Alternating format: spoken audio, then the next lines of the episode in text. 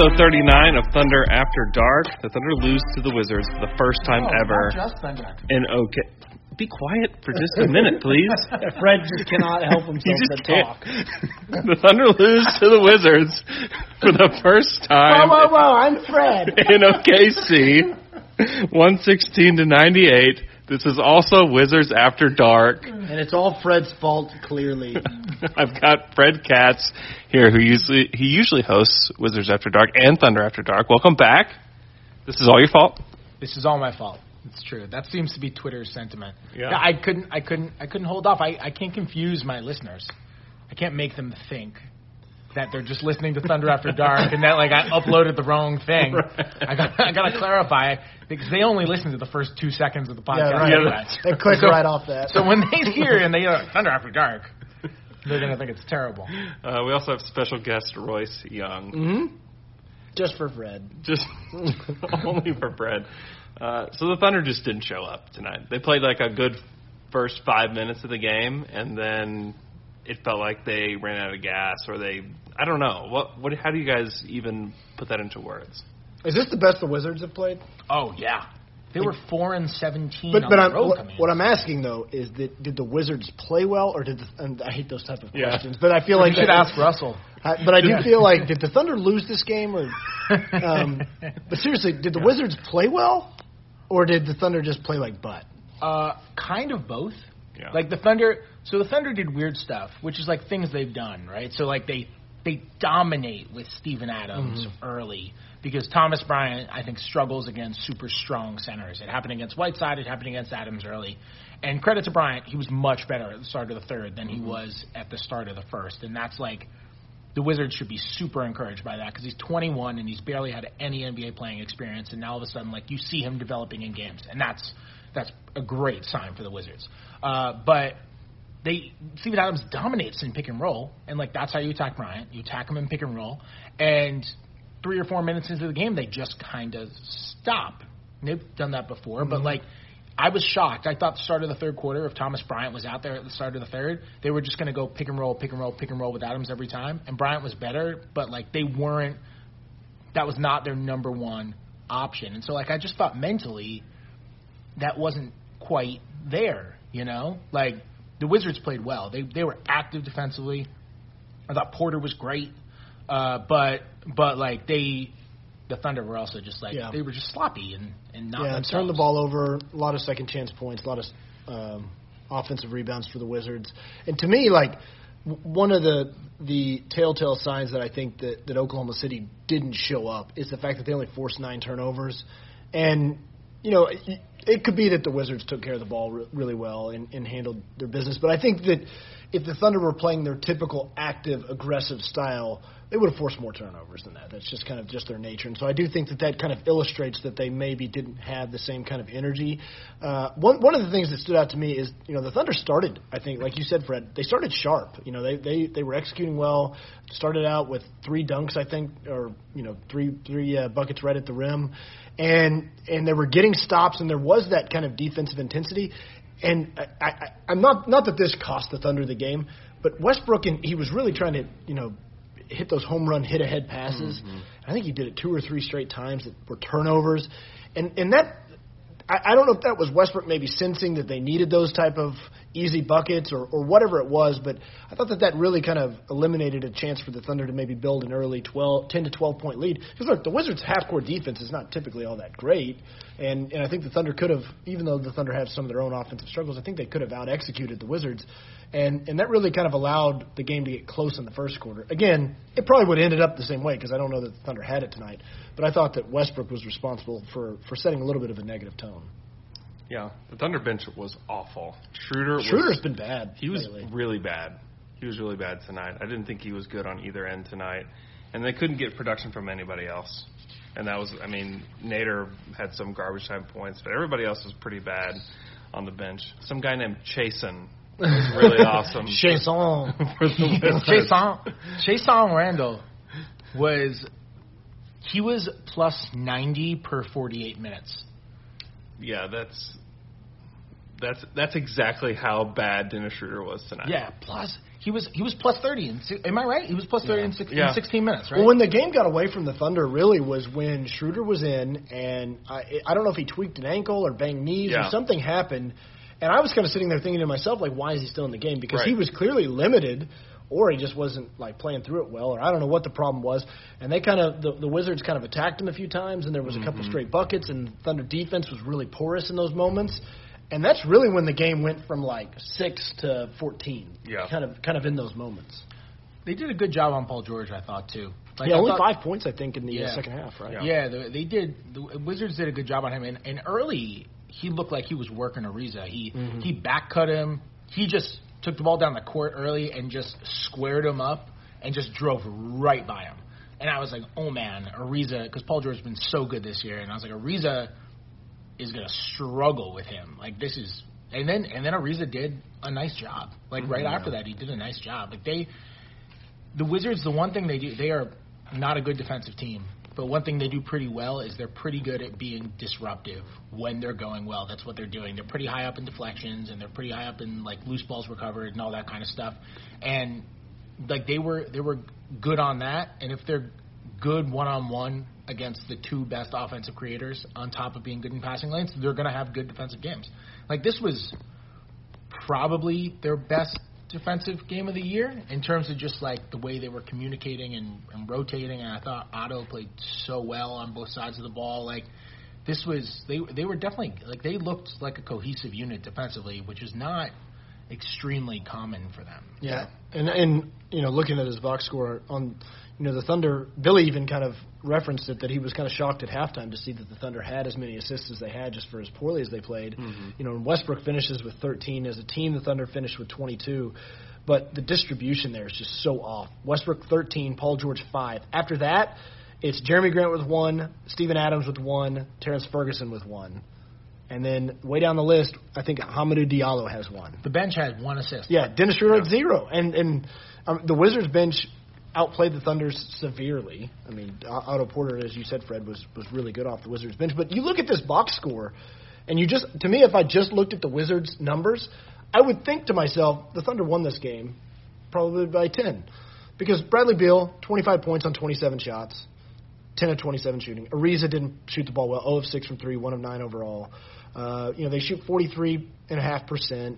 They hit 10 of 37 from 3. They didn't get to the free throw line an extreme amount. Th- There's a lot of numbers there that would say that the Thunder should have won the game, but it really just comes down to simply the Wizards didn't turn it over. They took a lot more shots than the Thunder and out rebounded them. I can't believe they out rebounded them. They crushed them on the glass. The Wizards are the worst defensive rebounding Right. team since 2015. They're, they have the worst uh, the worst defensive rebound rate since 2015, and like it's climbed up a little bit, but they they are not a good rebounding team. And and I go into this thinking like, is Steven Adams going to get 10 offensive rebounds mm-hmm. tonight? And and it kind of looked early he was going to beast down low, and I I can't believe that I, I I don't. I never actually do my homework before these podcasts and look up the defensive rebound rates for tonight, but they they killed them on the boards. Yeah. Well, Well, I couldn't believe that. I think the stat of the game is that the Wizards took 101 shots, the Thunder took 88. Yeah. Yeah, Like Sure. That's, that's normally flip flops Yeah. for the Thunder. Yeah. Not 101 shots necessarily. That's Thunder are what third in offensive rebound rate? Yeah. hmm Yeah. Yeah, And the Thunder shot 40% from three. Like that's not going to happen every night. Yeah, they They're had not- 10, 10 threes for the Thunder is a good game. That's a lot. I mean, that's Yeah. a good that's a good game for the Thunder, you know. And I really thought it was one of their worst offensive performances, though, in terms of It just didn't have the right feel. offensive flow. Yeah. There was none. It was a lot of one-on-one, and that's not been this team. Usually, the the conversation is, man, the Thunder got a lot of shots that they, good shots that they Right. missed, and tonight it was, man, they took a lot of bad shots Yeah. tonight. It, it, again, it just clearly there the Thunder just didn't have something, and you know we were talking about this in the media room, Andrew, is that you can look at it as like, oh, they just didn't have something, and you know they, they probably I I shouldn't say that they shouldn't have beat Portland, but that was that was a win that you, a lot of people maybe didn't expect the Thunder to get. Mm-hmm. And then you come back, and so it's like it all balances out. If they would have lost to Portland and beat the Wizards, it's like it's the same result Right. in totality. But you you look at the fact that you beat Portland and you should have come home and handled the Wizards. This could be the type of game that you look back on and you think, man, that that's one that's one the Thunder are going to wish that they had. But again, if you've been watching any NBA team, whether it's the Thunder, whether it's the Warriors, whether it's anybody, and you lose dumb games throughout a season. It just happens. Thunder the most athletic team in the league. That's your takeaway. Are they? Oh. Are they? Uh, I think they could be. I think they they probably have the most depth. That was the talk in the Wizards players. locker room after the game. Oh, really? A couple of the guys were talking about like everybody. on well, some of the players, I mean, they're just. Terrence Ferguson is just an insane athlete. Yes. Hamidou Diallo is an insane athlete. Noel, man. Jerami Noel, Grant. Jerami So Grant, high. uh, Russell. I mean Russell, obviously. Raymond Felton. Raymond Felton is just it, it is he is kind of a remarkable athlete if you think about it. the fact that he is a professional The athlete. total package. He's a remarkable athlete. Yeah. because if you just think about it in a big in a big way. Yeah, Diallo only played four minutes tonight. What What do you think? I think Billy Donovan was a little upset with him. Yeah. He got blown by. He committed a bad foul.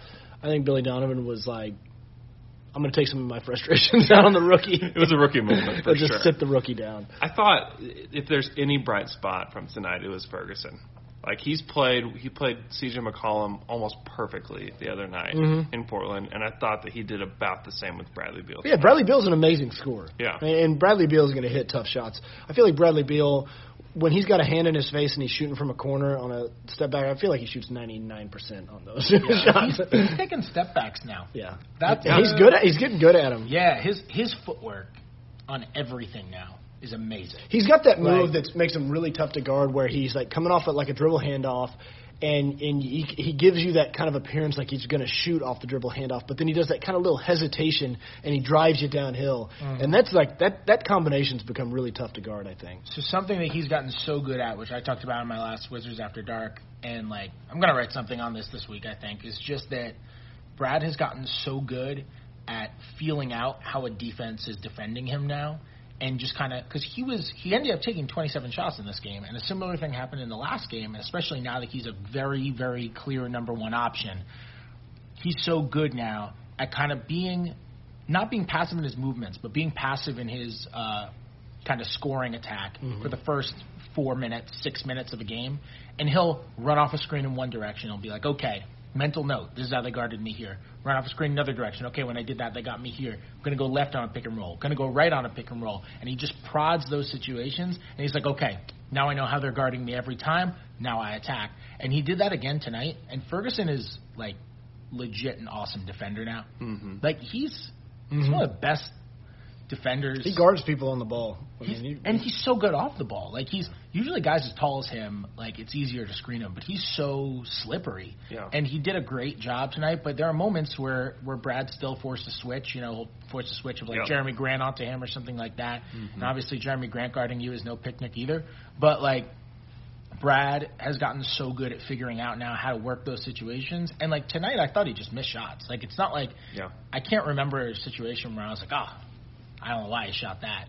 I thought he was just missing shots. I think he's gotten so good at attacking now that I think like the Wizards' offense is is going to be kind of okay with Beal leading it. I think he's gotten good enough to where they're gonna they're gonna stay afloat offensively to where they are now. can they flirt for that eight seed? I think flirt. They going to be flirting? They could flirt. they could just you know Or are they? So what are they? Three and two since John Wall. Go up and give you a little. How you doing, Nate? is that what it's going to be? You doing? Is that, is that correct though? Three and two. Uh, three and two. Yeah, maybe. I don't know. You don't know. I don't remember. How many games back is this for Otto Porter now? Uh, three. Three. Okay. and he was he's awesome. shooting way more. Yeah, we haven't. He was great. Yeah. He was so good. Okay, so 14 shots in 21 minutes the last game. He's still on a minutes restriction, which is why he's coming off the bench. Although it Okay. sounds like he may continue to come off the bench, even like when he's done with the minutes restriction. It looks like Brooks just likes it like that. Mm-hmm. And he took 17 shots in 24 minutes. We were talking about this. Otto Porter has That's only nuts. taken 20 shots in a game once That's in his entire career. That's nuts. He, I, I guess we can assume he would have taken 20 tonight if he had played normal minutes, but like, I don't know. I mean, Maybe 20, 20 shots in today's NBA for, for me for a good player is nothing. Like in, in any given game. I mean, Paul George took 18 tonight. That happens, but like two nights from now, Paul George could take 25. You know, that's just like if you're a good player, you're going to end up with games. I mean, James Harden takes 20 shots and a half these days.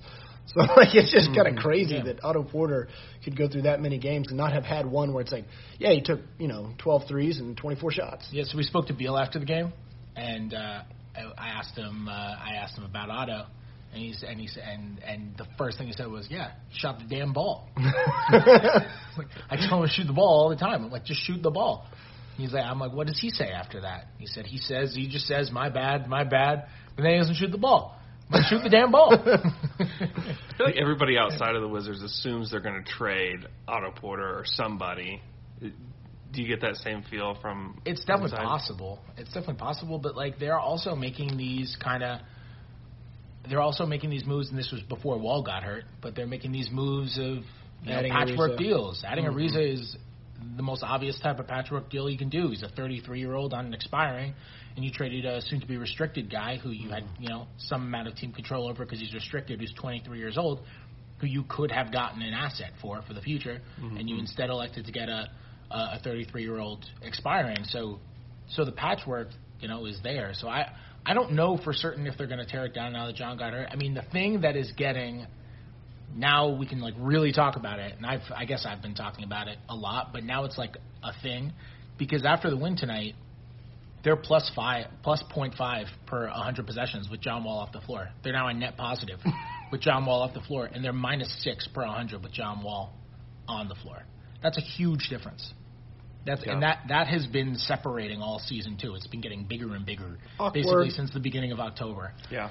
Yeah, like that's a that's a huge difference. And last year there was this, you know, is John are they better without John Wall thing that kind of took place that storyline, but like you look at the numbers and the numbers did not back that up. Well, and I think you, you, you mentioned it when you, you said this earlier, Fred, is that there's two versions of John Wall here, too. And I think that that's part of, of keeping this in perspective is that this season's John Wall is not the normal John Wall. Right. And that's influencing some of these numbers. Right. Yeah, I mean I think the way to frame this conversation is like, man, John Wall just wasn't John Wall. Yeah. Yeah. He just wasn't himself. He really needed that surgery because like it's amazing. Like they're six and a half points per hundred. That's a big difference. Like that's who's minus six per hundred. Like only like three teams, right? Four teams maybe this year, mm-hmm. something like that.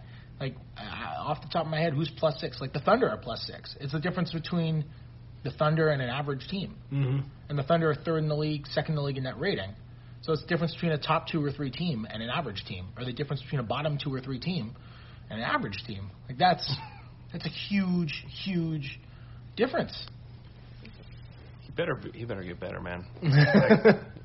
because they're going to be paying him so much money over the course of the next like four years. Yeah, I think they hope he can make a full recovery, but you know, who knows? Or but that's just Gilbert Arenas part two yeah, for Washington. who knows? But that's like that's a that's a deal. Like that's worth it's worth noting. Yeah. Royce, what do you think of Russell after the game? He was uh, interesting. He clearly had a message that he wanted to deliver, which was to be upbeat and positive and that say that this was no big deal. And Yeah. and then once he got past delivering that message, he didn't know how to answer a question. He literally said, "I will not answer another Yeah, question about this game. If you want to talk about something else, I don't remember what." That's he what I was going to be like. really so, uh, what are your thoughts on the government shutdown? Right. Like, what did you what did he want me to ask him? Like, you know, like for lunch tomorrow. uh, yeah, he clearly. Sometimes you know Westbrook has these kind of moments where I think he tries to kind of uh, demonstrate leadership, yeah. and you know I think. It, and look, he's right. There's no reason to completely overreact. It's a bad loss, and, and it can be a bad loss and also not be a big deal. Mm-hmm. And I think that that's uh, somewhat of what it was. Um, now, it, to me, it's it's about how do you play the next game, and Yeah. if the if the next game there's some of these same symptoms, uh, then then that's when you start to to look at it and say, okay, what went wrong there, and there's something going on. If you bounce back and you play well, the problem is, is that the Thunder schedule is getting tougher, and they've got they've got a lot of games against Western teams, and you just don't want to give these away. You know, I actually looked it up. Do you know what their record was through 40 games last year? No. 22 and 18. If they lose their next game, they're 25 and 15. I mean, that's not all that dissimilar to what last season won, which was such a bad year for them. So, granted, there's some context. They started 0 and 4, and that really kind of put them in a hole. But um, anyway, Started eight and twelve last year. That's true. And and they and they had a good, you know, they won. What they win? Eight in a row, somewhere in there. This was right around the time when they were starting to get really hot last year. Because they, they had that seven or eight game winning streak or whatever, and then Dre went down at the end of January. They had moments where they were good last year. There's no doubt about it. Right. Yeah. Well, they they won nine nine in a row. Because they were eight in a like row, yeah.